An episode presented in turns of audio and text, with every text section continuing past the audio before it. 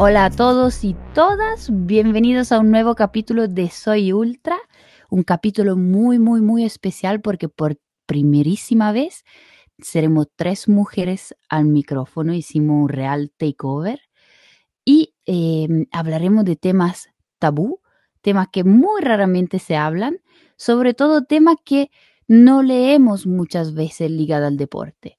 Atenti, porque este es un capítulo hecho para mujeres, pero que podrán escuchar los hombres también, encontrarán información muy, muy útil y uno nunca para de aprender. Así que, primero que todo, bienvenida a nuestra huésped, nuestra primera huésped, la Vero Lobos. Ojalá tuviéramos aplauso artificial acá. Pronto lo tendremos. Vero es una corredora de trail hace mil años, pero así vuelta loca con la ultradistancia, trabajólica sin duda y buena para chela. Me, me confidió así hace poco que me dijo que ya iba por muchas. Y la Vero tiene mucho power adentro, siempre está en búsqueda de desafíos y esos desafíos que se supone que una niñita decente no debería hacer. Así que bienvenida, Vero. Hola, Pau, gracias. Gracias por estar Eh, acá con nosotros. Eh, recordamos, supuesto. como siempre, estamos en tiempo de cuarentena, por lo menos ahora que estamos grabando. Eh, por lo tanto, nuestros podcasts se graban de manera remota. Em, ¿Y por qué dije primera huésped? Porque en unos minutos más nos alcanzará pedaleando Isidora Solari. Eh, la presento ahora para que después pueda entrar rápidamente en nuestra conversación. La hice una ciclista amateur, deportista hace mucho tiempo y junto con la Nicole Lavanchi fundó Reinas del Pedal, o sea, una plataforma que yo le recomiendo ver en redes sociales que es bomba, que busca juntar mujeres y acercarla al mundo de la bicicleta. Y obviamente, como estamos en Soy Ultra, sabemos que la ICI de a poquito se está acercando a la ultradistancia, tanto que, y quizás no, no podrá contar más rato, se mandó un Everesting digital la semana pasada. Entonces, vamos con la Vero y más adelante la ICI vamos a hablar de temas de mujeres en las ultradistancias. Vero. Tocaremos Anda. diferentes puntos en este capítulo. Ah, antes de comenzar, obviamente debo agradecer a nuestro sponsor, que son un 7. Como siempre, empezamos por Sque- Squeezy Sport Nutrition Chile, que se encarga de nuestra alimentación como deportistas. Hard Mountain, que ha sido un éxito en nuestras redes sociales. Siempre estamos sorteando plaquitas que retratan nuestra montaña con una madera exquisita. Así que atente ahí a nuestro Instagram a los capos y amigos de KMP que están haciendo eh, atención particular y entrenamientos online. Atente, atente. Y last but not least, Felipe Cuevas, nuestro fotógrafo, le mandamos un mega, mega beso y esperamos tenerlo en campo pronto cuando vuelvan las grandes carreras. Ya, Vero, vamos a hablar de mujeres en ultra running y ultra ciclismo pero un tema que podría caer muy fácilmente en el tabú. Entonces decidimos articular nuestra conversación en lo que es el cuerpo de la mujer, lo que nos pasa a las mujeres. Por eso es algo que interesa mucho a los hombres. Podría ser el primer capítulo del manual de cómo entender a una mujer. Entonces, empezando por eh, trail running, ultra trail running y las primeras diferencias que nuestro cuerpo siente o sufre o vive respecto a la esfera masculina. Pero háblanos de tu femeninidad en, lo- en los senderos, de cuál es tu punto de vista y de cómo te sientes con, con estos temas. Mira, em, con el tema particularmente del cuerpo siempre he tenido como un poquito de tema. Pero yo creo que así como, no sé, diría el 80-90% de las mujeres, que no, siempre sentimos que estamos más gordas de lo que debiésemos, de partida. O sea, yo veo mis fotos que en el momento que estaba raquítica, así como 15 kilos menos, todavía me sentía gorda. Eh, pero creo que hay un tema, obviamente es ligado a todos los estereotipos que hay al respecto. Ahora ha pasado un momento que independiente que estemos en tema de cuarentena y por supuesto no estoy en las condiciones que debiera estar entrenando habitual, he llegado a reconciliarme bastante con mi cuerpo. Pero por un tema de que siento que ahora mi cuerpo y la musculatura que tengo me permite hacer las cosas que he hecho. Y antes como estaba, por supuesto, no iba a poder. De hecho, justo me pasó que hace dos semanas tuve una charla con, en el grupo de gente en North Face y toqué ese tema porque el 2015, cuando fue mi primer ultra así grande, que corrí los 100 kilómetros de Patagonia Run, estaba partiendo, no comí casi nada. Solo tomé Coca-Cola por 100 kilómetros. Pero... es que antes yo no comía en carrera y todavía me cuesta mucho. Dios mío. Y no existía Soy Ultra, porque hablamos de todos esos temas justo para evitar que la gente haga esos errores. Pero, me pasa todavía, o sea, me, ha costado mucho saber cuándo tengo que comer y qué es lo que tengo que comer, porque después de ciertos kilómetros como que mi estómago, sea lo que sea, eh, va a funcionar mal. Pero bueno. Y me pasó en esa carrera, lo que había contado justo hace dos semanas, como tomé solo Coca-Cola, se me produjo catabolismo. Ah, ya, esto es súper. Debes ser más piola, pero sí, lo voy a contar. Porque es algo que a la gente debería como tomarle el peso. catabolismo es cuando tu cuerpo se empieza a comer a sí mismo la musculatura. Wow. Eh, y resulta que terminé, por ejemplo, de haber bajado, no sé, un kilo, ponte tú solo en la carrera, que no es nada, pero fue un kilo de músculo. Claro. Me costó, yo creo que dos años o dos años y medio volver a recuperar. No. Sí, no, se hacía un tema. Y, si bajaba de peso, se notaba demasiado, se notaba con ropa. Y tú dices, Vero, que eso es ligado directamente a tu estructura como mujer. Increíblemente sí. Después de pensar mucho, porque estuve esos dos años recriminándome el por qué lo había hecho, en alguna parte, si bien tiene que ver con la ignorancia o la poca experiencia sobre el tema de saber cuánto tenía que comer y cómo tenía que comer, también tiene que ver con que decía, bueno, voy a estar, no sé, 17 horas, 18 horas, 20 horas o 15, no sé cuántos dice, em, y es la oportunidad quizás de quedar bien y quedar en mejor forma. Espera, dame un segundo que ahí llegó la Easy. Easy, ¿nos escuchas? Sí, perfecto, fuerte y claro. Hola Easy, bienvenida, bienvenida a bordo. Ya te presentamos. Acá está la Vero. Easy, la Vero nos estaba contando de algo bien fuerte, como para empezar nuestro capítulo de sobre mujeres en ultradistancia, ultradistancia, y yo te diría hasta que para un 10K, sea en vicio o en calle esto funciona tranquilamente. Eh, Vero nos mostraba, nos contaba de su experiencia, desafortunadamente una mala experiencia que le, costó recuperar durante tiempo, eh, de una mala, de un mal efecto de una mala alimentación durante una carrera. Y resulta que estos problemas, desafortunadamente, casi siempre pasan a las mujeres por nuestro metabolismo, por nuestra, nuestro tipo de hormona, nuestra alimentación, por las reacciones de nuestro cuerpo. Em, yo siempre, yo pienso siempre, y el otro día posté una foto en Instagram, uno se despierta a las 7 de la mañana así, wow, J-Lo, y a las siete y media está hecho así un peo horrible. y sí, cuéntanos un poco de cómo tú vives tu esfera femenina, cómo te sientes con eso. Eh, a ver, bueno, eh, es, un, es un gran tema, ya eh, creo que somos muy distintas a los hombres, muy distintas.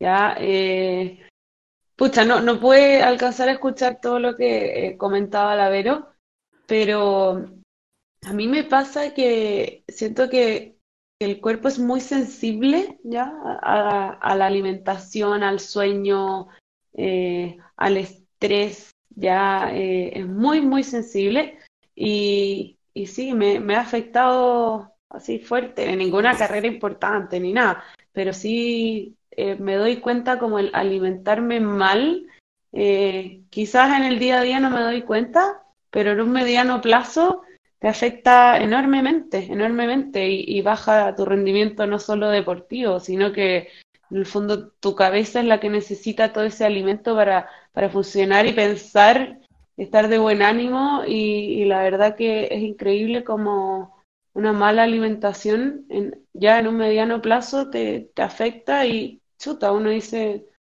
hasta me siento más tonta, increíble. Claro, hasta esta nueva ola de, alimentación alternativa o dietas alternativas como el ayuno intermitente prometen eh, con esta ayuna intermitente o de 16 horas o de varios días, etcétera, etcétera, es tener una mente más despierta, una mente y un cuerpo que reaccionen más fácilmente. Ahora, me gustaría recordar ya desde ya que todos los temas que vamos a tocar hoy son eh, experiencias personales, son fruto de nuestras búsquedas. Nosotros no somos ni especialistas ni profesionales de alimentación o hablaremos de ginecología, por ejemplo, o entrenamiento. Somos personas que opinan y que hablan de su propia experiencia y con unas huéspedes así, cinco estrellas. Tanto que...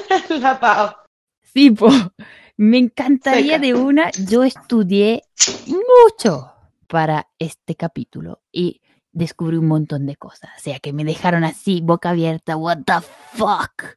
Porque cuando dice, ay, hombre, mujeres, las diferencias sí son corporales, porque por estructura del físico, eh, cantidad de musculatura que puede tu cuerpo producir, las hormonas que tú llevas en la sangre, es obvio que hay una ventaja física en términos deportivos de los hombres. Por algo no competimos juntos y acá no descubrimos el agua caliente. No es nada nuevo. Pero sí. Aunque, ojo, ahí voy a hacer un paréntesis. Eh, a medida que hay un estudio que es a medida que se van ampliando las distancias o poniendo a los, eh, a los cuerpos masculinos o femeninos eh, en situaciones más extremas, se van acotando esos, eh, esas diferencias. Y de hecho, pasado creo 100 millas o algo, ha demostrado que la mujer puede seguir un, proceso como en, en, mejora continua, por decir, y el hombre va en declive. Me encanta. Lo tiene que ver, tiene que ver con un tema de, de que nuestro cuerpo, el cuerpo de la mujer está hecho para resistir situaciones más extremas. Por eso almacenamos más grasa o almacenamos más, eh, tenemos esto, lo otro, resistimos más el dolor, en fin. Yo creo que porque el cuerpo está hecho para ser una, esa teoría mía, la caparazón de un futuro hijo. Entonces tú debes ser un hogar seguro, tu cuerpo. Y qué mejor si estás en un ultra ser tu propio hogar seguro. Y bueno, obviamente alimentándote bien, durmiendo bien, entrenando bien, pero hay una cosa. Primero me gustaría hablar de tema un poquito más liviano porque la conversación que vamos a, tocar es bien deep. Eh, las principales diferencias, aparte em, el outfit o todo el gear que podemos utilizar, por ejemplo, existen mochilas de trail que están hechas para mujeres. ¿Por qué? Porque nos permiten abrochar la mochila sin molestar a los pechos, por ejemplo. Eh, existen, y la ICI lo sabe muy bien, sillines para mujeres, sillines de bicicleta. No vamos a hacer doble clic en esos temas, eh, solo para que los hombres sepan, no vayan a comprar una mochila de trail más chiquita, solo porque una S, atenti, hay equipo de mujer y equipo de hombre, mismo para las bicicletas. Muchos detalles que se ajustan y que gracias a la tecnología nos hacen eh, más cómodo el especializarnos en nuestro deporte. Pero cuando con Tito y el Adrián hablamos de hacer un capítulo sobre mujeres, yo dije, ay, no, yo no quiero hablar de la weá, de la regla, que vamos a hablar siempre de la misma cosa, que te duele la guata y no querer correr. Me equivoqué lo admito. Así que acá se preparó una preconversación. ¿Por qué? Queremos hablar, querido público, de regla. Y esta info es info bastante específica que hemos em, encontrado en estudios clínicos, estudios deportivos, casi todo lo encontré en España porque estos son buenos para hablar y escribir. Y acá tenemos testimonio importantísimo de la Vera y de la Isi de sus experiencias personales. Aparte, estas diferencias externas que podemos ver entre hombres y mujeres, existe una diferencia interna, una diferencia hormonal importantísima que influye muchísimo en el rendimiento deportivo. A ver si la Isi estudió. Ah, broma. Estudié, no, sí estudié.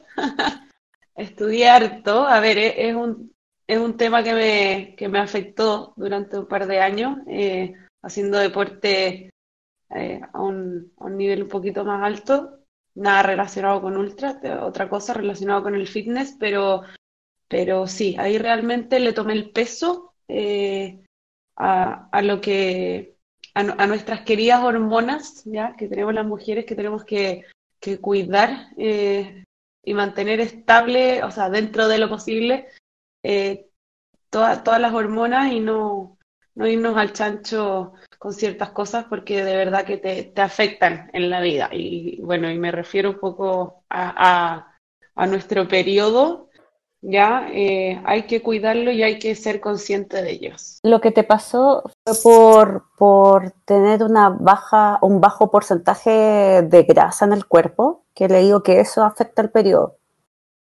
Sí, sí, para allá, para allá iba. Eh, voy, voy a, a, contar un poquito. Eh, yo me metí en el fitness, estuve varios años. Para los que no saben, eh, el fitness es una rama del fisicoculturismo donde existen uno, unas líneas un poco más finas y un poco más reales, ya que se, como que se viera el cuerpo bonito de bikini, así de playa.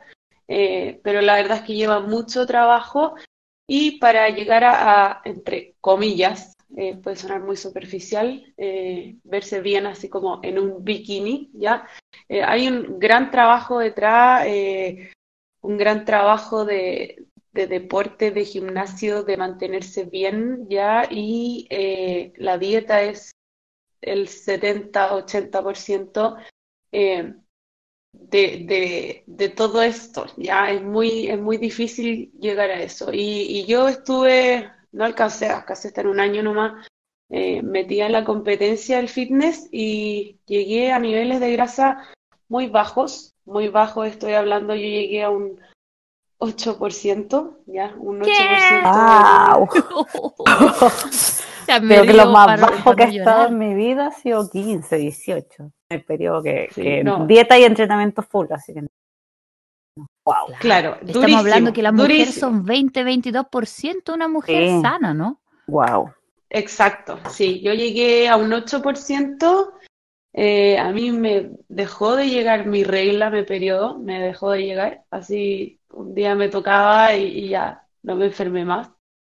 Eh, y, y, fue heavy, fue súper impactante ver cómo mi cuerpo cambió y cómo las hormonas hicieron que no, o sea, incluso no solo cambiara mi, mi cuerpo como por dentro, por decirlo así, sino que cómo las hormonas son responsables también de, eh, de la forma de nuestro cuerpo, ¿ya? De dónde vamos acumulando grasa, ya eh, eh, hay, hay, muchos receptores en el cuerpo, ya así hablando como con pera y manzana, hay muchos receptores que van eh, de, de, las hormonas, ya de ciertas hormonas. Entonces yo veía, por ejemplo, como todos los receptores en mi piel estaban muy sensibles y, y mis niveles de testosterona estaban súper altos para ser mujer. Finalmente, eh, claro, me llené de espinillas así, pero como nunca antes. Mis caderas se me angostaron infinito, claramente, wow. no tenía grasa. Sí, y eso que a mí lo último que se me va es el poto. Pero te juro que en ese minuto, o sea, eh, increíble cómo iba cambiando la estructura de mi cuerpo, así a simple vista. Eh, y llegué a, a un 8% de grasa y fue realmente difícil recuperarse de eso. Fue muy difícil. Y es como que, como que vuelves a, a la preadolescencia quizás claro. físicamente, donde no, donde no tienes el, la cantidad de hormonas en tu cuerpo hacen que se formen las curvas y que ensanche la cadera, que se supone que después para un proceso de, dar a luz y en fin, todas esas cosas. Exacto, exacto, sí. Más como, como un proceso de preadolescencia, yo lo vi como que era un poquito más hombre. No sé si me explico. Ah, sí, porque... Sí, sí, exacto. Entonces, yo siempre como que he tenido una figura así como muy, así como que, que tengo buenas caderas y piernas y todo. En ese momento yo me sentía un poco más niño que niña, ¿ya? Y, fue, fue increíble darme cuenta de ese cambio. Lo, más duro fue eh, la primera regla que me llegó después de no, de que no me hubiera llegado en varios meses. ¿ya? Fueron dolor. siete, ocho meses. Sí, y más que dolor fue, eh, fue un gran impacto psicológico, te diría. Porque tú sentías que estabas abandonando una fase, como dejabas atrás un, cuerpo. Exacto, era súper cómodo, ¿para qué vamos a andar con cosas? Era súper cómodo que a mí no me llegara la regla, ¿ya? Pero por otro lado me hacía ruido en mi cabeza porque no me sentía mujer. Y también, o sea, por mi lógica, como el ciclo natural de las cosas porque se supone que tu cuerpo organiza, se organiza con, para crear la regla, para botar partes de tu cuerpo que ya no necesita, que también fueron parte de un ciclo. Entonces. Exacto. Como que me imagino que, que fuerte eh, psicológicamente eso. ¿Y, y cómo, cómo revertiste esa situación? Uy, me demoré. Me demoré. sí, me, me demoré harto me demoré harto, ahí eh, cambié drásticamente mi alimentación, dejé de consumir la cantidad de proteína animal que estaba consumiendo, no, no la corté, pero sí bajé mucho las cantidades. Eh, empecé a alimentarme un poquito más, a ver, sí me alimentaba de forma natural, pero estaba solamente eh, alimentándome como con las mismas cosas siempre, muy básicas, pollo, arroz y un par de cosas verdes y sería.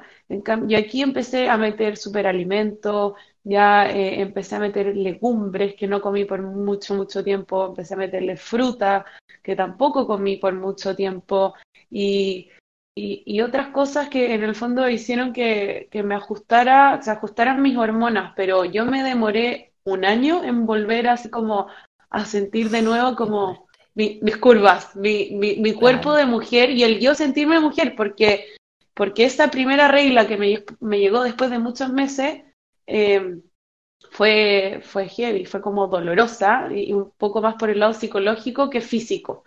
Eh, y ojo, esta, esta es mi experiencia que fue poco tiempo. Yo, yo conocí mujeres que, que no les ha llegado su periodo en más de cinco años y, y es impactante lo mucho que te puede afectar física y psicológicamente el, el no tener tu periodo, el no vivir ese ciclo todos los meses, como decís tú, Pau.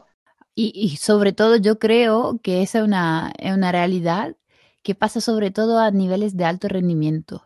Eh, no por un tema de programación, cuanto de que la grasa corporal es tan baja los niveles de musculatura crecen tanto, eh, por lo tanto también por lógica la testosterona, que es para, eh, así, de nuevo, opera con manzana, la, la hormona de los hombres, la masculina, por lo tanto, la que te ayuda a poner más formas y, ¿cómo se dice?, lineamiento o particulares de tu cuerpo más hacia el lado de hombre. Entonces, ¿qué hace? Que esta mega deportista ultra musculosa, 0%, no 0%, pero muy bajo porcentaje de grasa, si yo vuelvo al estado prehistórico y pienso, soy madre naturaleza, ¿pondría una posible futura vida en un esqueleto así? No.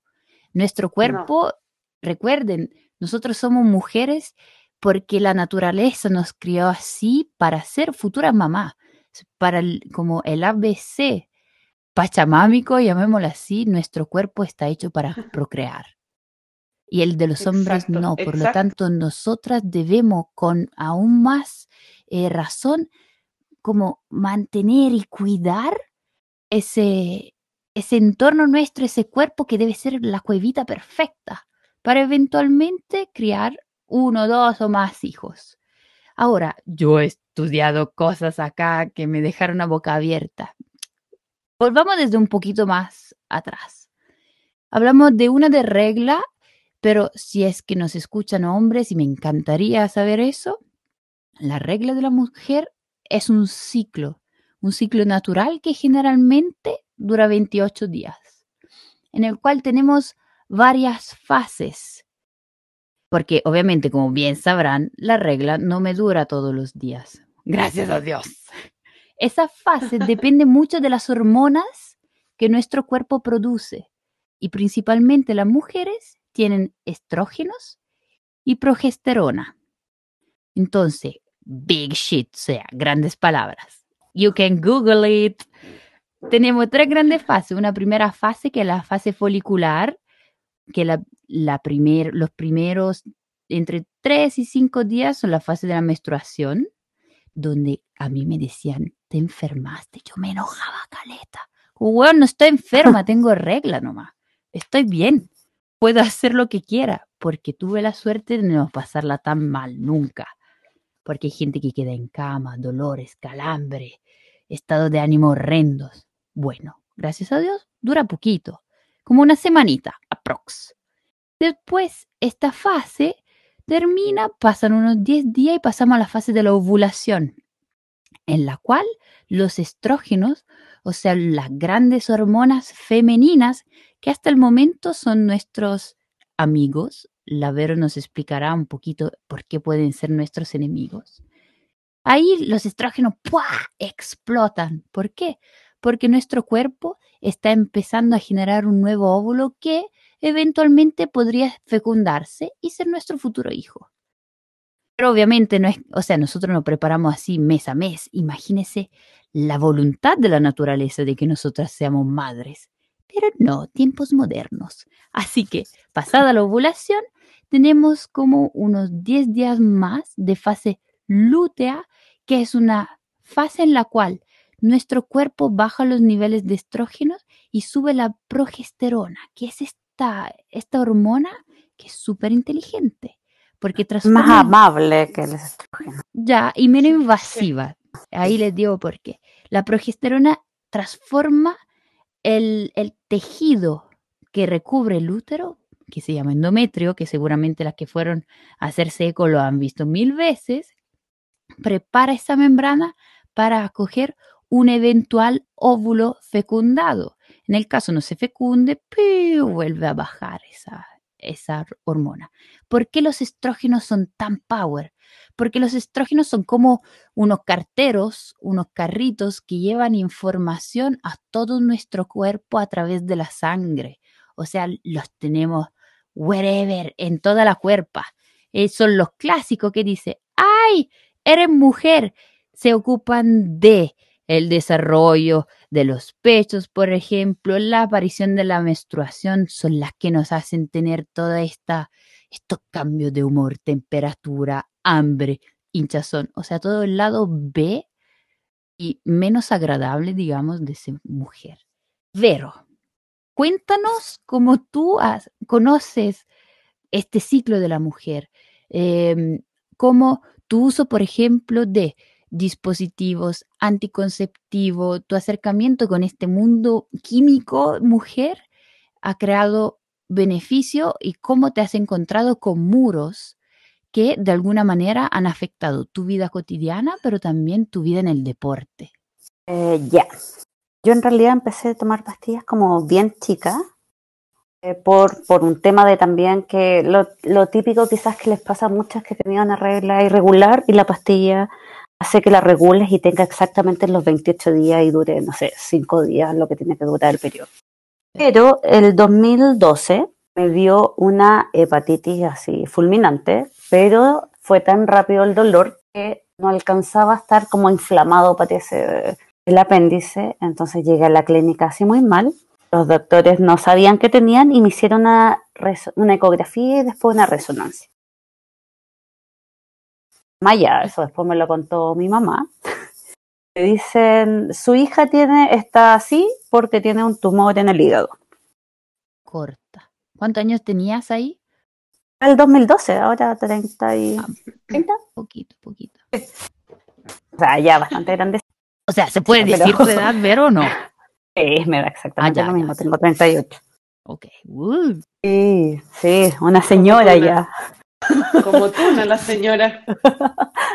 Eh, y, buena tía eh, Vero, siga, siga. Sí, voy a. Mire, mijita, yo le voy a explicar. Y le dijeron a mi mamá que tenía un tumor. Por eso estaba desmayada, tirada en una clínica. Casi se murió, po, porque uno dice tumor y es cáncer. Claro. Finalmente, bueno, pasó todo esto, me atendieron nuevamente al otro día porque yo seguí desmayada como un día entero. Andaban para la casa.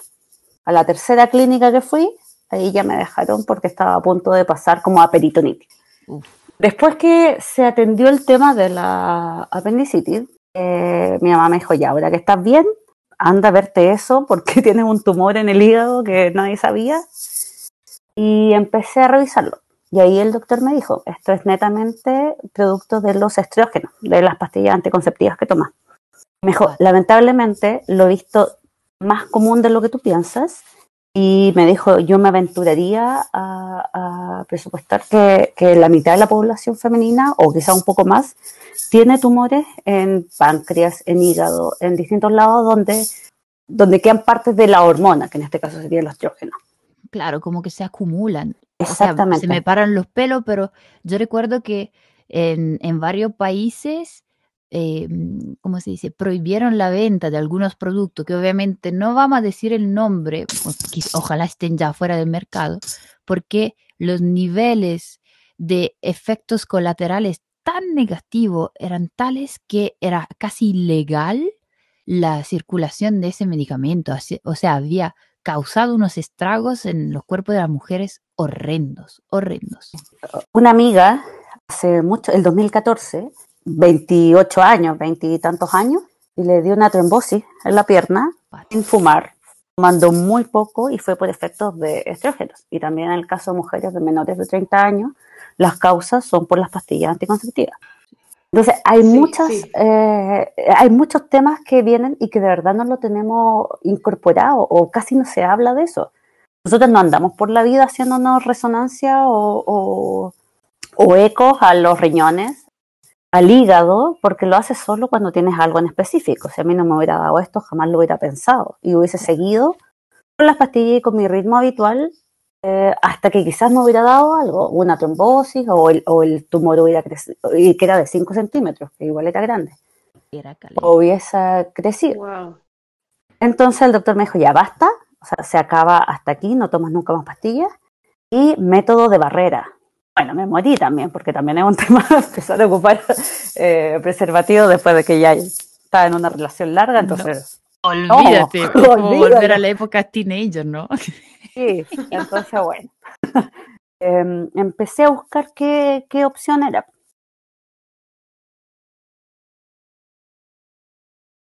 ¿Y en El- qué, y cómo, ponte tú, el doctor te, te siguió o te dijo, ya, método de barrera y cagaste, y ese es?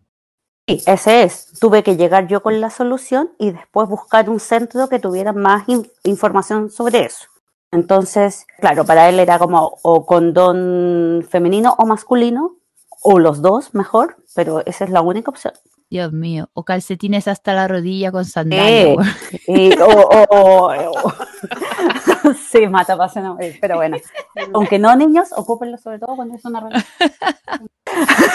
alguien que no conozcas, pero yo ya llevaba muchos años. en una. Y empecé a buscar y resulta que el que creó este Implanon, que fue el primero que, que puse en mi brazo, eh, es un médico chileno que es Croxato y fue del primero así en el mundo que hizo y patentó todo este sistema con progesteronas en vez de estrógenos. Por lo tanto, es mucho más amable con tu cuerpo y no se acumula. ¿Y tú con eso puedes tener, tiene igual regla? No, ahí empezó a llegar como, bueno, ese duraba tres años. Ya. Esto cuando tú vas y te hacen todo un estudio, en fin, dicen, sobre todo para las mujeres, que hay un, hay un tema como tabú también sobre si quieres o no ser eh, madre a cierta edad. Yo tenía súper claro que no, no quería, por lo menos, pero con este tipo de eh, dispositivos, lo que puedes hacer es que no queda si te das cuenta que, que, la gente que toma pastillas por mucho tiempo después tiene que limpiarse un tiempo antes de quedar, sí. eh, poder quedar embarazada porque verdad dura mucho tiempo en el organismo. En cambio, con la progesterona, tú si te sacas el dispositivo, al otro día podrías quedar embarazada, porque es muy poco lo que se libera. Como es un palito del porte de un fósforo que dura tres años, la liberación diaria es poquísima. Oye, Vero, y espera, ¿y, y es subcutáneo? Subcutáneo, yo lo podía tocar. Yeah. ¿En qué parte? Sí, lo tenía en el brazo adentro, entre la En el y el codo. Sí. Tengo los, o sea, tuve los dos brazos, porque después que te sacan de uno después de los tres años, te pueden el otro por mientras. Pregunta, ¿puedo preguntar algo? Adelante, adelante. A la Vero, eh, yo, a ver, tengo varias amigas que han usado ese método eh, y a una de ellas eh, su cuerpo lo rechazó así, pero fue impactante. No, no, no sé cómo, cómo reaccionaste tú la, eh, la primera vez. Con el primero, súper bien. De hecho, me encantó, porque no me llegaba la regla como en tres meses y podía correr y ahí empecé a llenar así fuerte y tener estas carreras de 30 horas o más. Y cuando llegaba era muy poquito. Pero después que pasaron estos tres años y me tuve que cambiar, averigüé y había un nuevo dispositivo que duraba cinco años. Dije, ya, cinco años mejor. Y lo puse en el otro brazo y ahí fue mal. Creo que duré, lo saqué a los ocho meses, porque no paré nunca de tener regla todos los meses. Y era como, mientras cuando te vas sintiendo mejor, tuve el periodo que me sentía mejor. Entonces era como, independiente de que saliera flujo o no, siempre me sentía como así como que tenía tres litros de líquido más en mi cuerpo. Eh, o me da sueño, yo tengo la suerte que creo que no me cambia a nivel de ánimo nada.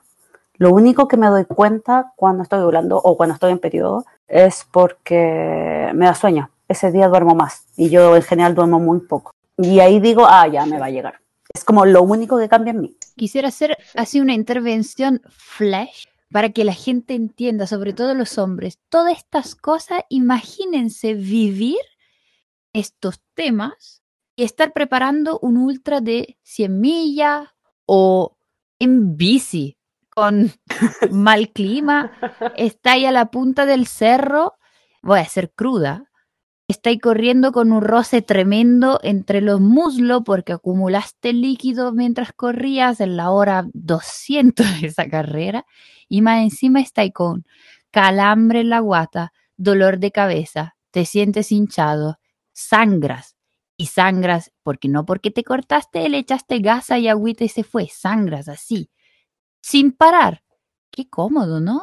Correr así un ultra. Y ojo, qué Y fresco. ojo que el sangrar también te hace que estés al límite de la anemia. Si estás corriendo o algo, imagínate el hierro que te, le falta a tu cuerpo porque quizás no comes las proteínas necesarias, en fin. O sea, el ser mujer en un ultra o en una larga distancia no es nada, nada fácil, sobre todo en la semana del periodo. Pero, pero, No, nada. existen, obviamente, como lo estaba hablando, métodos alternativos que permiten eh, o regular tu regla para que sea así constante, entonces la puedes prever y te puedes preparar para eso, o casos de alto rendimiento que han manipulado, y lo digo con esa voz de suspenso, manipulado regla. Y si tú, tú alguna vez manipulaste, que suena, me, me encanta esa palabra, tu regla a través, no sé, de anticonceptivo o yo me acuerdo cuando eras chica que había la excursión del colegio a la piscina. Esa, Se, seguías se tomando bañaban en agua helada, po. se bañaban en Ah, agua helada eso. y se le bloqueaba la regla. O tomabas limón, no sé, qué se decía. Puras tonteras, Sí. puras tonteras, sí. Tontera.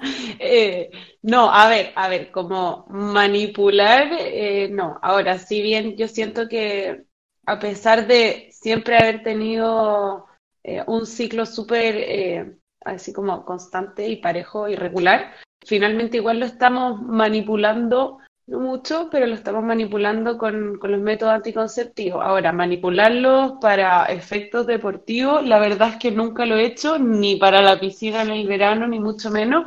Nunca me, me he atrevido a hacerlo. Sí me pasó así más de chica, ya no sé, inexperta, 18 años, que 20 años, que ya me, me voy a tomar.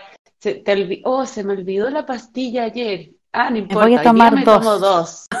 Ya, eso, eso, ya solo el tomarse dos, y una vez cometí la estupidez magnánima de tomarme tres. Que ¡Ay, me dolor! morí, casi Pero, me hija, morí. O sea, no, pero imagínate, cabra chica, inexperta, no tenía Sí. idea. Te juro que, te juro, cometí ese error, me quería morir, me sentía pésimo, una cantidad de líquido acumulado en mi cuerpo, muerta de sueño andaba, pero desesperada, la bomba de hormonas que tenía.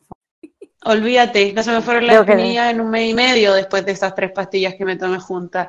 Y, y claro, a todo y- el mundo, ¿no?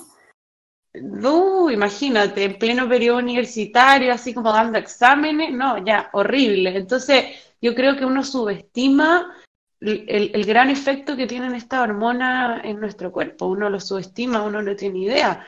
Si es que hay alguien ahí un poco más joven escuchando esto, de verdad, o sea, no, e- es, jugar con fuego. Eh, hay que ser muy cuidadoso y siempre preguntarle a algún experto. Y si se te olvidó la pastilla el día anterior, no te la vuelves a tomar al día siguiente porque no tiene ningún sentido. Que son cosas que quizás eran un poco mito urbano cuando, cuando éramos más chicas eh, y que tampoco se hablaban tanto, ¿ya? Y que a uno también le daba vergüenza preguntar.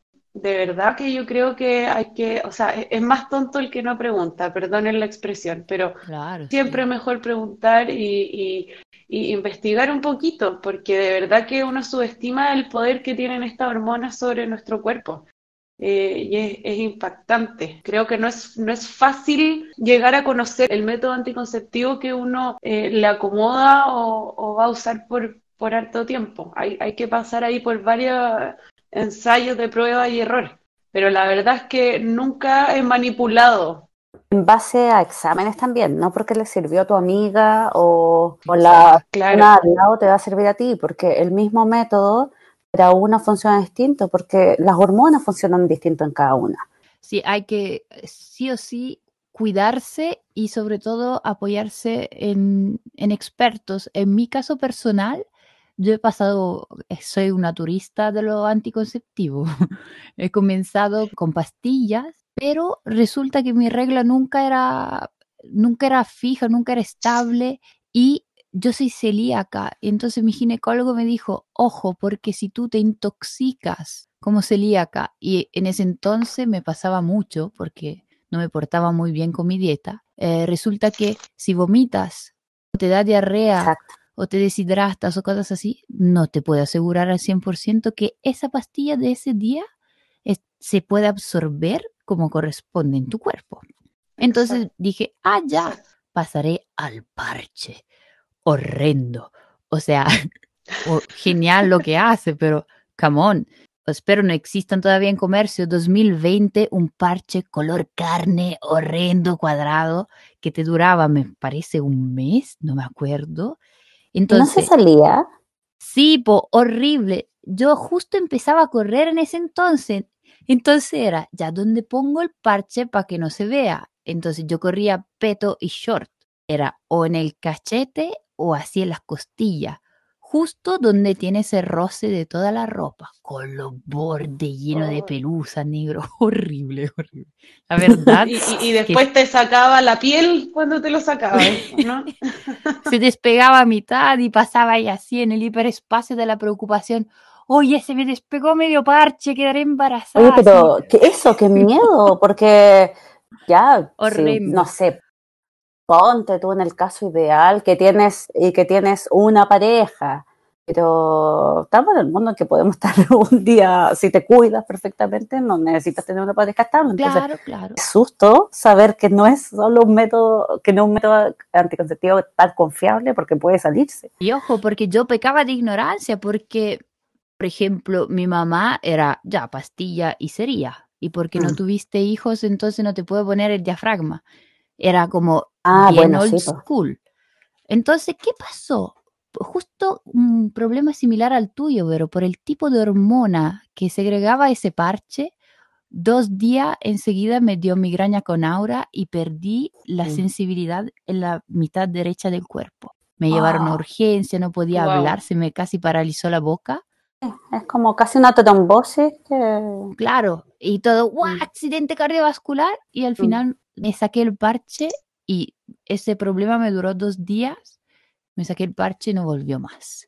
Y dije, Mira que heavy, dos de tres, somos así, aleatoriamente que Wow. estamos hablando, quizás cuánto, cuál es el porcentaje de mujeres que ha tenido problemas y todavía ni siquiera asume que es por pastilla anticonceptiva, por las hormonas.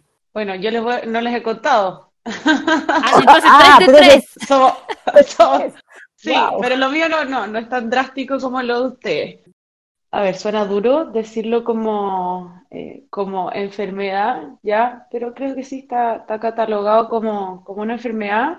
No sé si, bueno, hay muchas mujeres, hombres también, pero mujeres más, diría yo. No sé si has visto típica gente que dice, ay, esta galla que se desmaya en todas partes y que no sé qué, y que vive con la presión baja.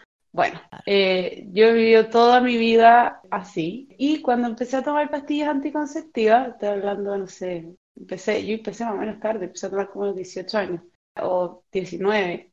Me desmayaba y me desmayaba constantemente. Partí al neurólogo, no, no sé, te bajó la presión, no, es que, y de repente uno me dijo, ¿qué estás tomando? Y yo, ¿algún remedio? No, aparte de las pastillas anticonceptivas.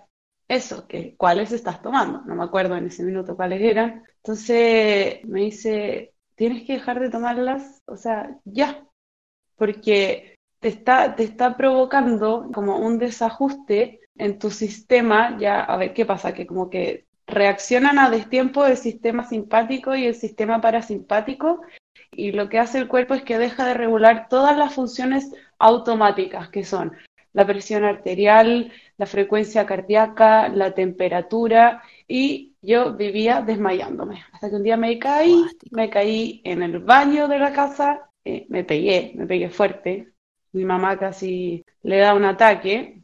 Y le hice caso a ese doctor, dejé de tomar las pastillas anticonceptivas eh, por mucho tiempo, mucho tiempo, y de verdad que fue un cambio tremendo, o sea, tremendo. Dije, no, o sea, no más estrógenos, por favor. O sea, me sentía que como que colapsaba, no podía tolerar ningún método anticonceptivo. En esa época estaba full deporte e incluso me empecé a desmotivar con el deporte, porque no me sentía bien, porque no lograba en el fondo hacer lo que me gustaba. Y, y era como un ir contra la corriente constantemente, hasta que dejé, dejé esas pastillas y, y fue como una limpieza. Sí, heavy, una Qué sensación de limpieza. liberarse, ¿no? Sí, sí, sí, claro, no es como les que le pasó a usted, que les pasó algo bastante más grave, pero sí eh, es impactante e insisto, vuelvo a lo de antes, no subestimemos el poder que tienen estas hormonas sobre nuestro cuerpo. Claro, entonces el llamado es, de nuevo, a cuidarse, porque mm, obvio que la tecnología avanza, entonces la pastilla que estaba, por ejemplo, en el comercio hace 10 años nunca será la misma que hoy, pero desafortunadamente los efectos se registran de manera masiva con los años. Entonces no es Es que nuestros llamados, claro, nos llamamos a, oigan, no vayan a comprar pastillas anticonceptivas, es estudien bien, porque de verdad hay registros, sobre todo el día de hoy en Internet, de cuáles marcas no son recomendadas. Y vayan a varios médicos, porque quizás te toca uno old school que te dice, eso es así nomás. Claro. Yo tuve la suerte de tener uno bastante moderno que me dijo, no, sácate esto, esto, esto, esto es lo que hace para ti. Como que me hizo un checklist, un sí, no, sí, no, sí, no. Busquen, pregunten. A todo esto, ¿por qué? Porque estamos hablando de estos temas en un capítulo de un podcast ligado con el deporte. Claro, porque, bueno, es como, eh, no sé, esfera, mujer, ginecología a las 22 horas. Ya perdimos como a 20 Resulta. hombres que estaban escuchando. Puta, sí. Atroz. Pero bueno, para que entiendan más, po. Resulta que yo lo encuentro súper fascinante que esta, esta fase de la cual hablaba antes, la folicular, la de ovulación y la fase lútea, son ligadas a cambio de hormona, pero también a cambio de reacción de nuestro cuerpo al ejercicio. Y ahí entramos en un mundo súper sexy para mí. ¿Por qué? Porque resulta que por estudio llevado en todo el mundo, esa es una verdad absoluta, está probado que la primera fase, o sea, la fase desde el día 1 de la menstruación hasta la ovulación, que son los primeros 10, 12 días del ciclo, la mujer está en su pic de deportivo o de performance. Eso en términos fisiológicos y de, hormonas. ¿Por qué? Porque podemos cambiar, eh, entrenar más cambios de ritmos, un fartlek, por ejemplo, si estamos en pista, subidas, ejercicios de fuerza. ¿Por qué? Porque en esta alta fase de rendimiento deportivo mi cuerpo acumula más y mejor y de manera más eficiente musculatura. ¿Por qué? Porque tengo los estrógenos bajos y todo en mi mente cuando leí esto, eso, clac, clac, clac, clac. Claro, entonces... Menos estrógeno, más testosterona.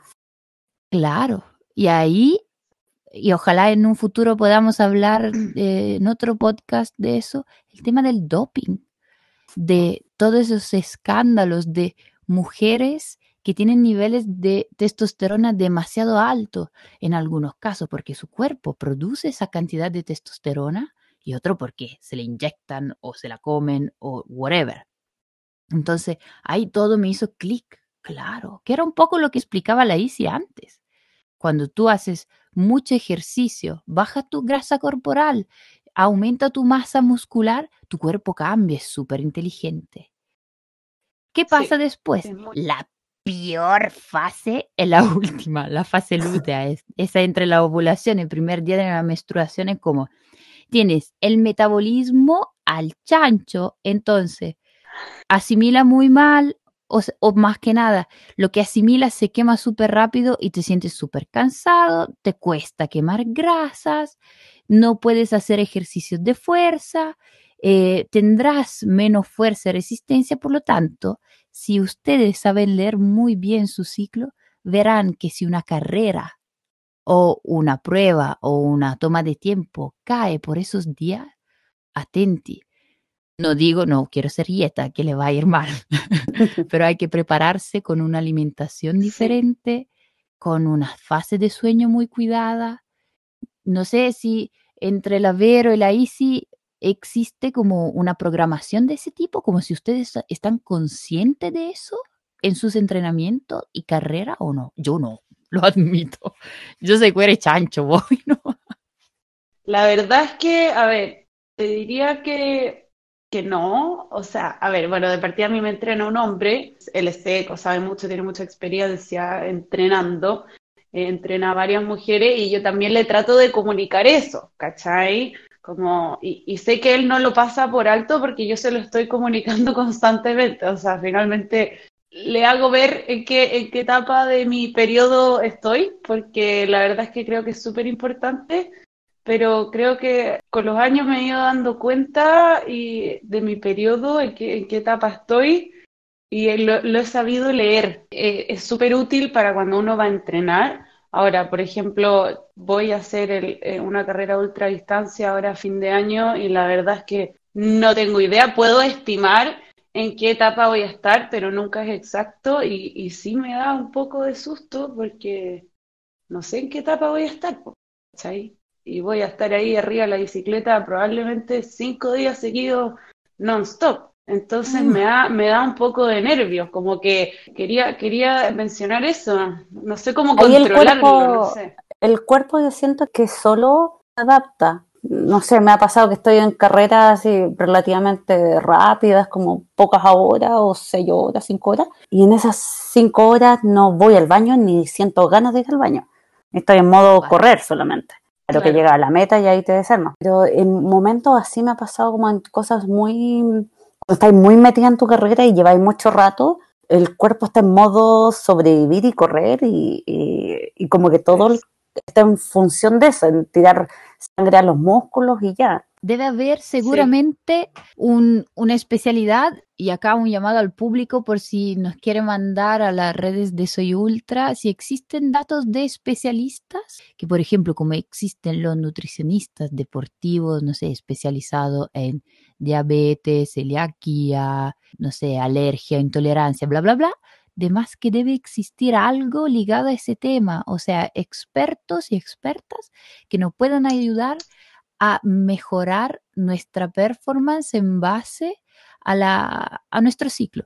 O sea, existen aplicaciones, pero no es que la aplicación te diga... No, pero ahora lo están estudiando. De hecho, yo estaba guardando mis entrenamientos y el tipo de medición, medición cardíaca y todo, porque iban a hacer un estudio sobre todo de mujeres, de ver cómo afectaba el tema de, de las ultradistancias o, o el entrenamiento más prolongado por un tema de ciclos particularmente, que hay muy poca información, pero ahora está, están estudiándolo más precisamente por eso, porque ahora las mujeres están haciendo más deporte de ultra distancia, ya sea en cualquier ámbito, o están exigiéndose más. Yo encuentro fascinante y ojalá que, que tome vuelo eso. Ahora, existe mucha información en las redes, pero alguien, quizás especialistas acá en Chile. Eh, Así son de afuera los que me estaban Claro. Ojalá, bueno, pero va el pase gol. No, pero estoy, eh, lo dejé todo parado por, el, por, esta pandemia, porque era bueno entrenaba y ahora te digo que no estoy entrenando nada. O sea, ¿estás de ratón de laboratorio? Ah, va. Ahora cuando se me pase eso, quiero volver a estar de ratón por lo menos. A tener algo que investigar, porque ahora te juro, estoy en, en caos. Bueno, ustedes vieron mis fotos. Pero le pasa a todos. Le pasa a sí. todos de una u otra manera, como cada cuerpo y mente reacciona diferente a todo lo que está pasando en el mundo, bueno, es súper freak decir eso. Así es. Sí. Eh, yo quería, eh, decir algo. Ah, adelante. No solamente Eh, decir que la, ver. base de datos de todo eso es un sitio eh, español que encontré que se llama mujerdeportista.net para que tomen nota. Hay Ah, artículos, algunos muy, muy interesantes con info específica. Muy para mujeres ese sitio, pero también hay coreografía de zumba de, de Navidad, así que espérense de todo, pero igual es muy bueno el contenido. Buenísimo. Hay que saber buscar. Adelante, Isi, ¿qué ibas a decir?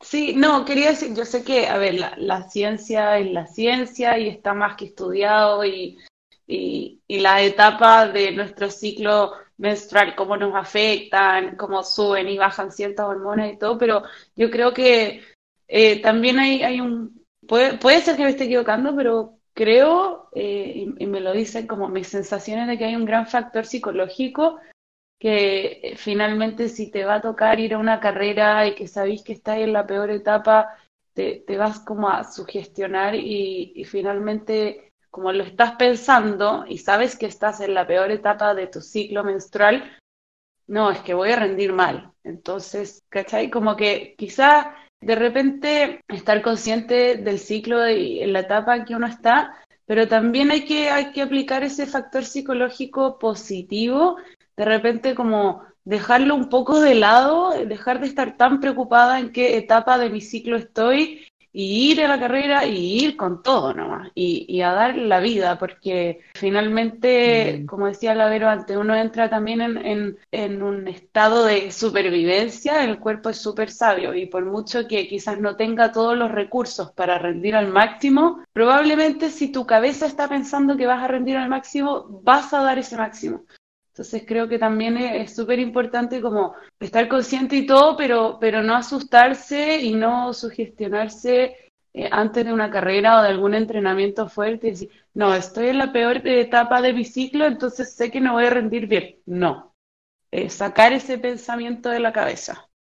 Gran mensaje, Isi. De hecho, todo lo contrario, como soy una guerrera. Se supone que mi cuerpo debería estar descansando o más tranquilo, pero estoy acá dando la vida y yo con, con ese pensamiento así, ¡ah! me Claro, siento diez veces más fuerte. Em, claro, exacto. Mencionamos un poquito el tema de las aplicaciones, porque la tecnología llega a nuestra ayuda. Existen aplicaciones que nos ayudan a hacer un seguimiento de nuestro ciclo menstrual y por lo tanto nos ayudan a prever eventuales síntomas, condiciones o nos sugieren cuál es el tipo de entrenamiento que hace para nosotros. En mi caso, personalmente, la misma aplicación de Garmin, que se llama Garmin Connect, me hace preguntas cada mes. Para ajustar esos parámetros, preguntas súper específicas como qué tipo de flujo tiene, cuáles dolores tienes, tuviste reglas sí o no, cómo dormiste, porque resulta que en la última fase de nuestro ciclo es muy probable que dormamos mal, por ejemplo, y por lo tanto yo no debería asustarme o sorprenderme si eso pasa. Quizás son comportamientos que con los cuales ya estamos acostumbrados a vivir y no nos damos cuenta, pero existen esas aplicaciones como la de Garmin, Fitbit, Clue. Leí por ahí que atletas de alto rendimiento, atletas olímpicos, atletas Red Bull utilizan una que se llama Fit R Woman, Fit Woman, que prácticamente, además de hacer un seguimiento de cómo evoluciona tu regla, llevar un calendario y adelantarte posibles situaciones, ajustan tu plan de entrenamiento sobre tu ciclo. Vero, ¿y si ustedes usan esa tecnología del futuro o no?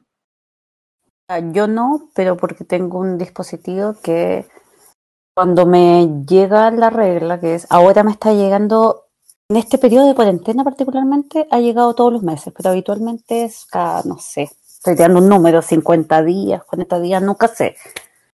Y es tan poco que me doy cuenta cuando voy al baño solamente, pero no tengo que ocupar ni siquiera eh, protector. Ah.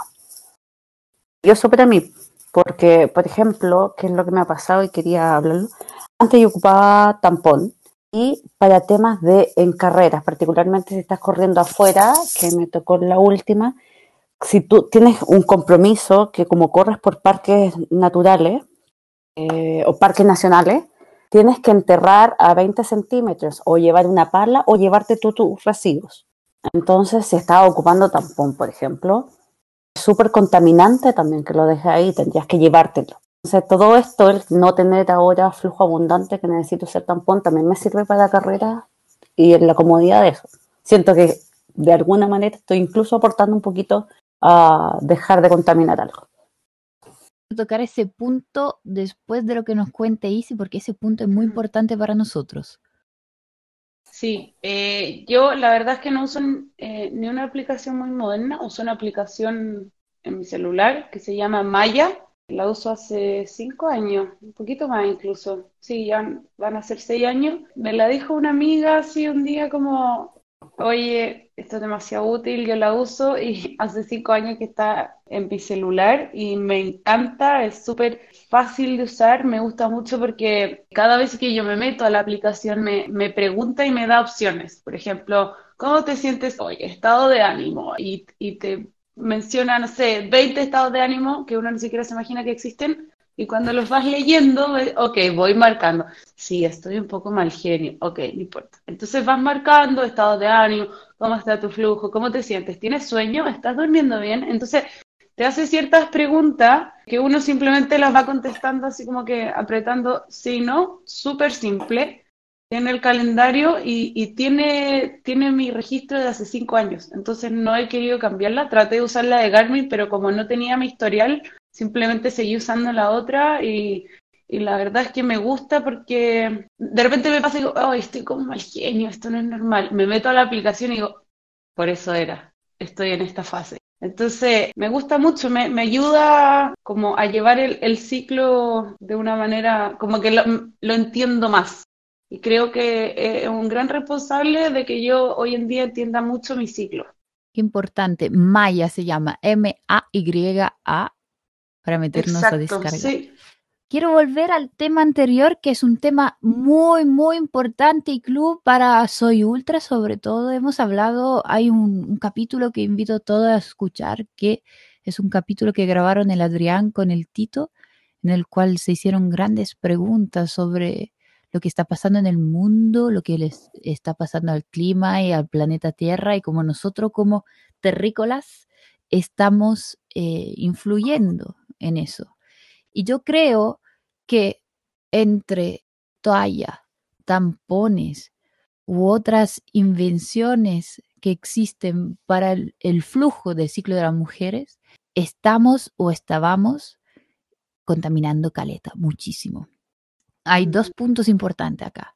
La tendencia de ahora, y me encanta ver concursos en las redes sociales, encontrar punto de venta en la farmacia, es la copita que permite eh, recolectar una copita flexible de silicona que permite recolectar sangre, se lava y se reutiliza. Y eso, pensándolo así, es súper bueno porque al ser una copita flexible se adapta a tu forma interna, por lo tanto la pérdida de sangre es mínima, obvio que cambia entre mujer y mujer, pero el punto es que yo no puedo hacer un ultra con eso. O por lo menos. Me lo estaba imaginando. ¿Cómo hubiese sido ir al baño en, en un parque, en una montaña? Claro.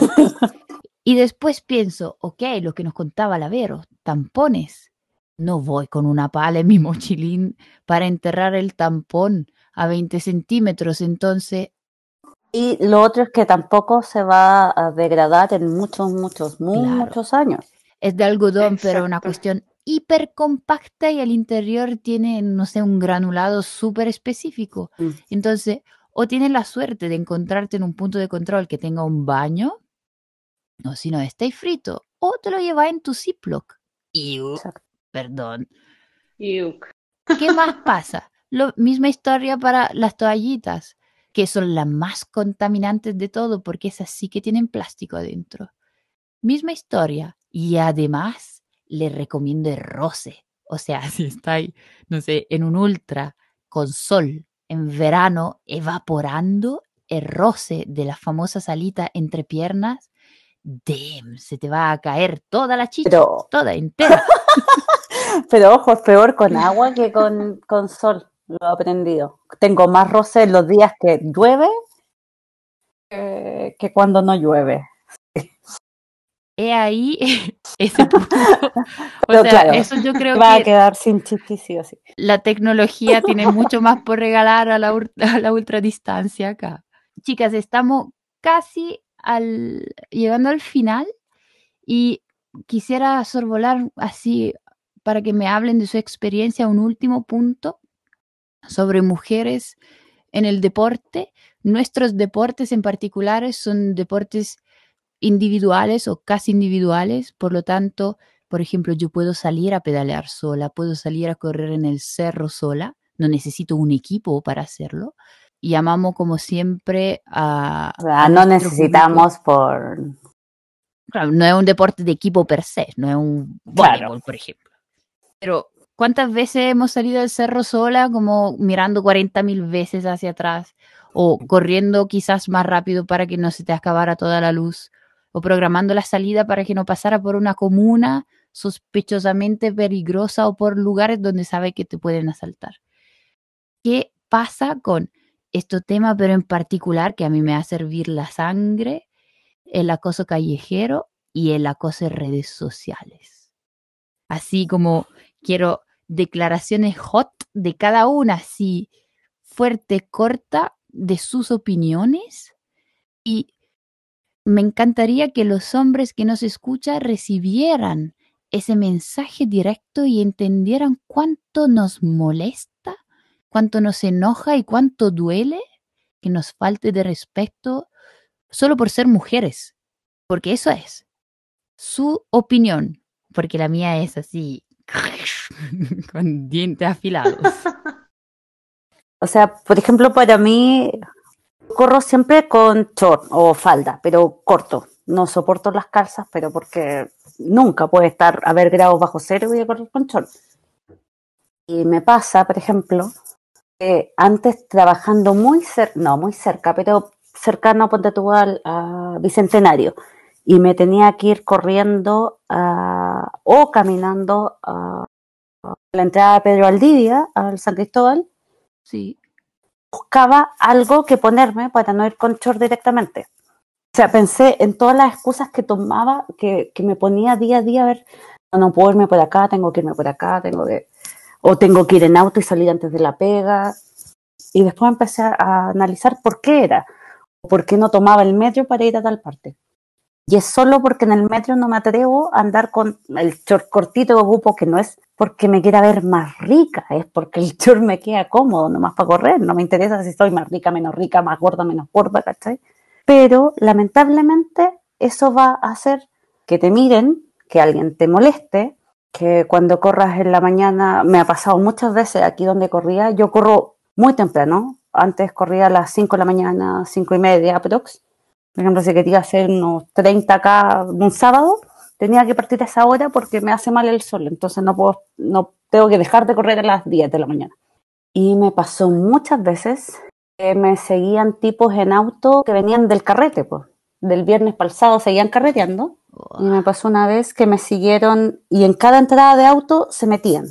Yo seguía corriendo y a la otra. Y fue así cuadras. Y después de eso, no, fue mucho.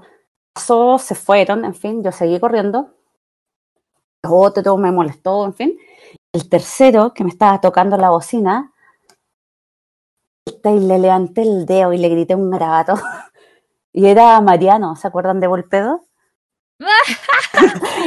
porque me estaba tocando la bocina y después me dijo, pero, che, ¿qué te pasa? Y yo decía, perdón, pero es que ya me han cuidado tanto. Y le tiré así que el mejor ayudo de la vida. Y fue así con... se pone agresiva. Y porque, rabia, el, primero me urjo, ¿cachai?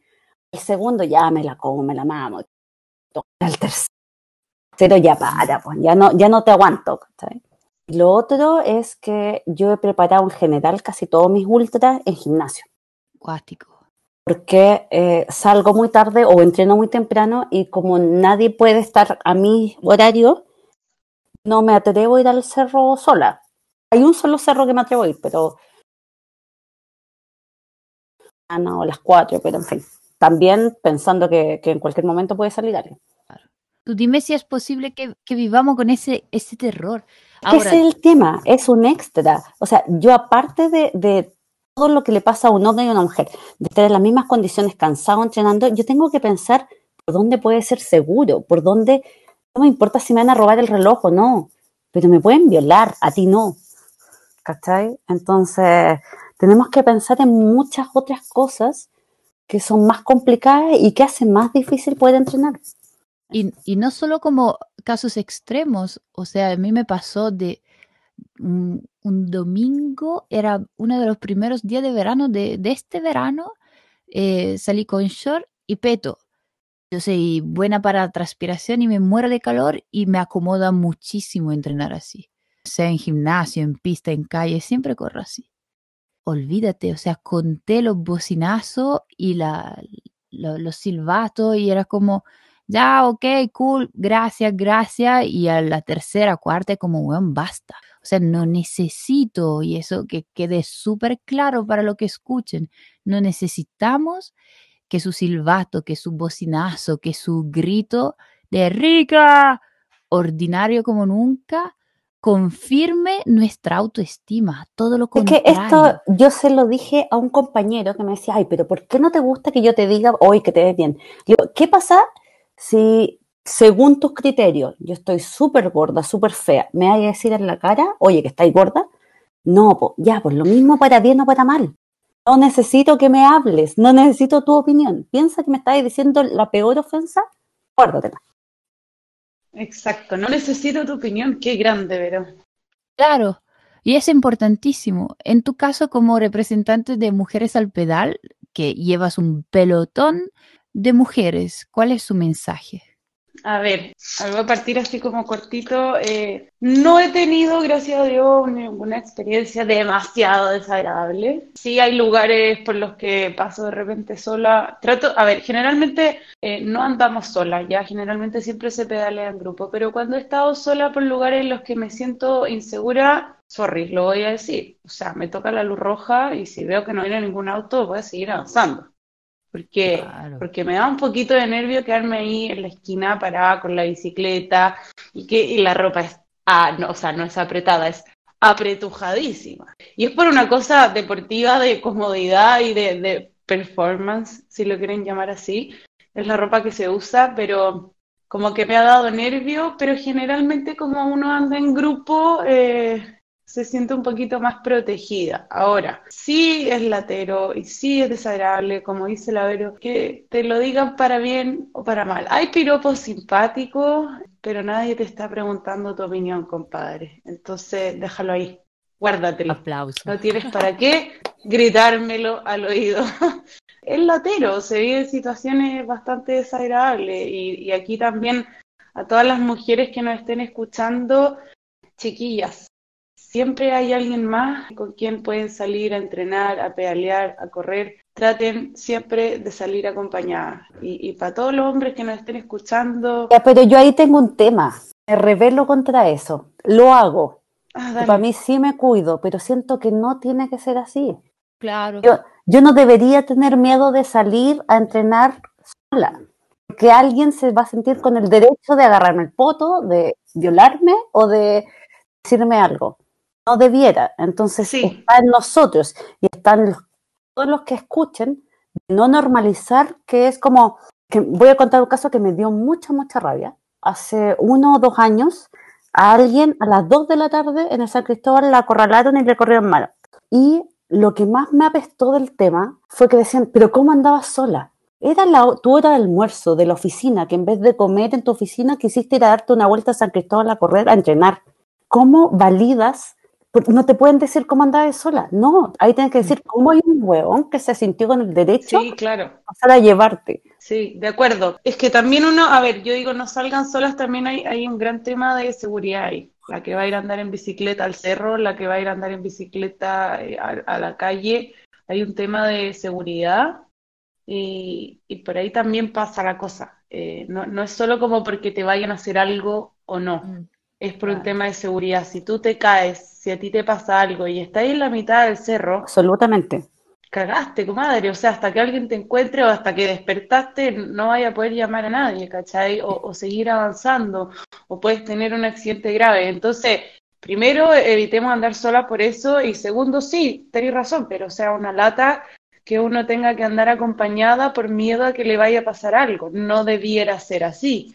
Y yo he tenido la suerte de pedalear en, en otros países donde me he sentido 100% segura y es realmente un agrado salir a la calle y decir, qué rico, son las 11 de la noche, estoy peleando sola y sé que no me va a pasar nada, ¿cachai?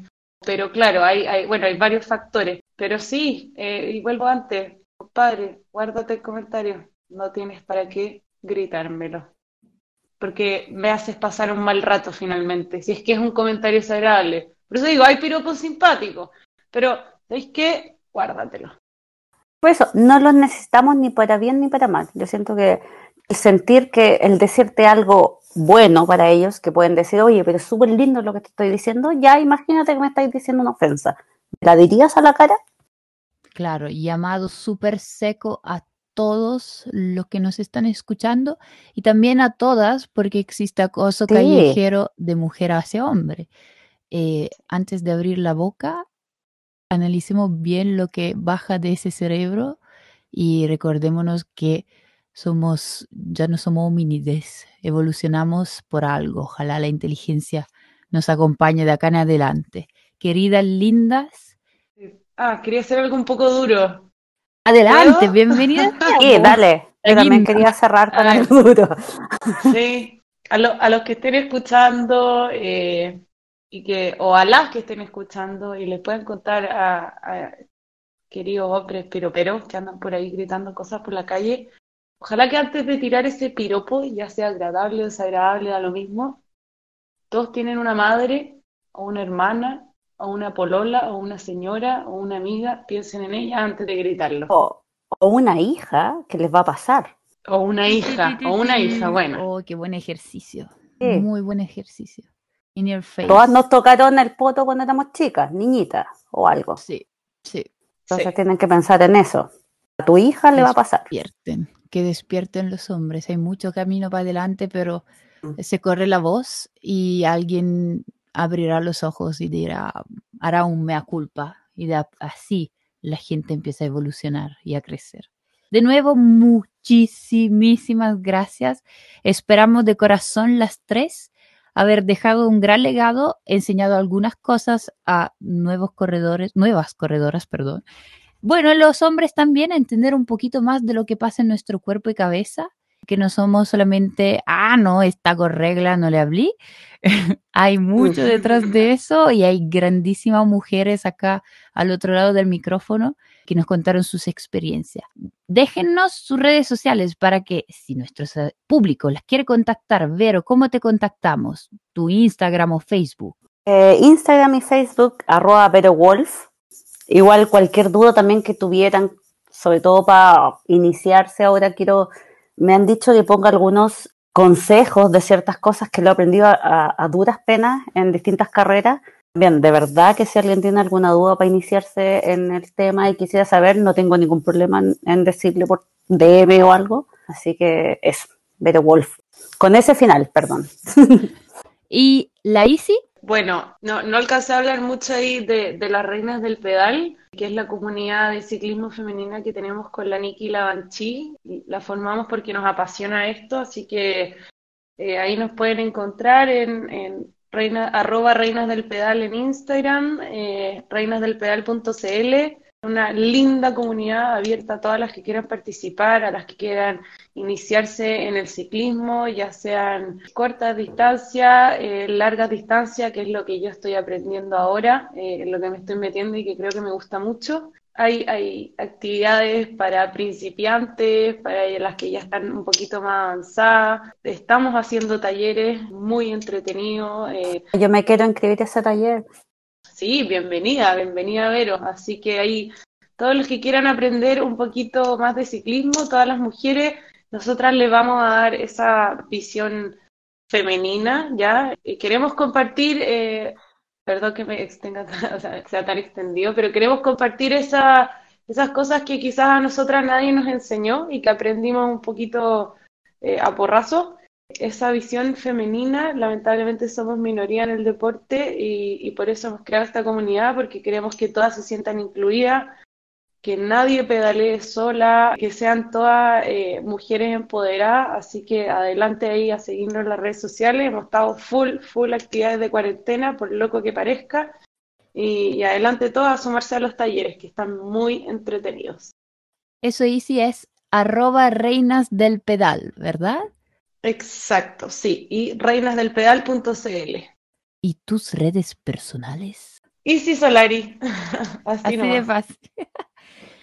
Le recordamos que por nuestro lado nos pueden encontrar en Instagram en arroba soy-ultra. Para los que todavía usan Facebook y me incluyo, soy ultracom y sus mail y comentarios y ojalá nos lluevan muchas recomendaciones después de esta conversación. Nos pueden inscribir a info@soyultra.com. Nos pueden seguir en Apple Podcast, Spotify, Google Podcast, Overcast y todas las plataformas de audio del mundo mundial. Un querido saludo a quien está tras bambalinas acá, nuestra Adrián Gambetta, nuestro sonidista que tiene siempre mucha pega después de estos podcasts, el Romén Mutón y nuestro editor, el jefe, Tito Nazar. De nuevo, chicas, ha sido un agrado, un gran gusto. Nos despedimos y nos escucharemos en el próximo capítulo de Soy Ultra. Chao a tutti, un beso. Besito, gracias por todo. Chao Tito.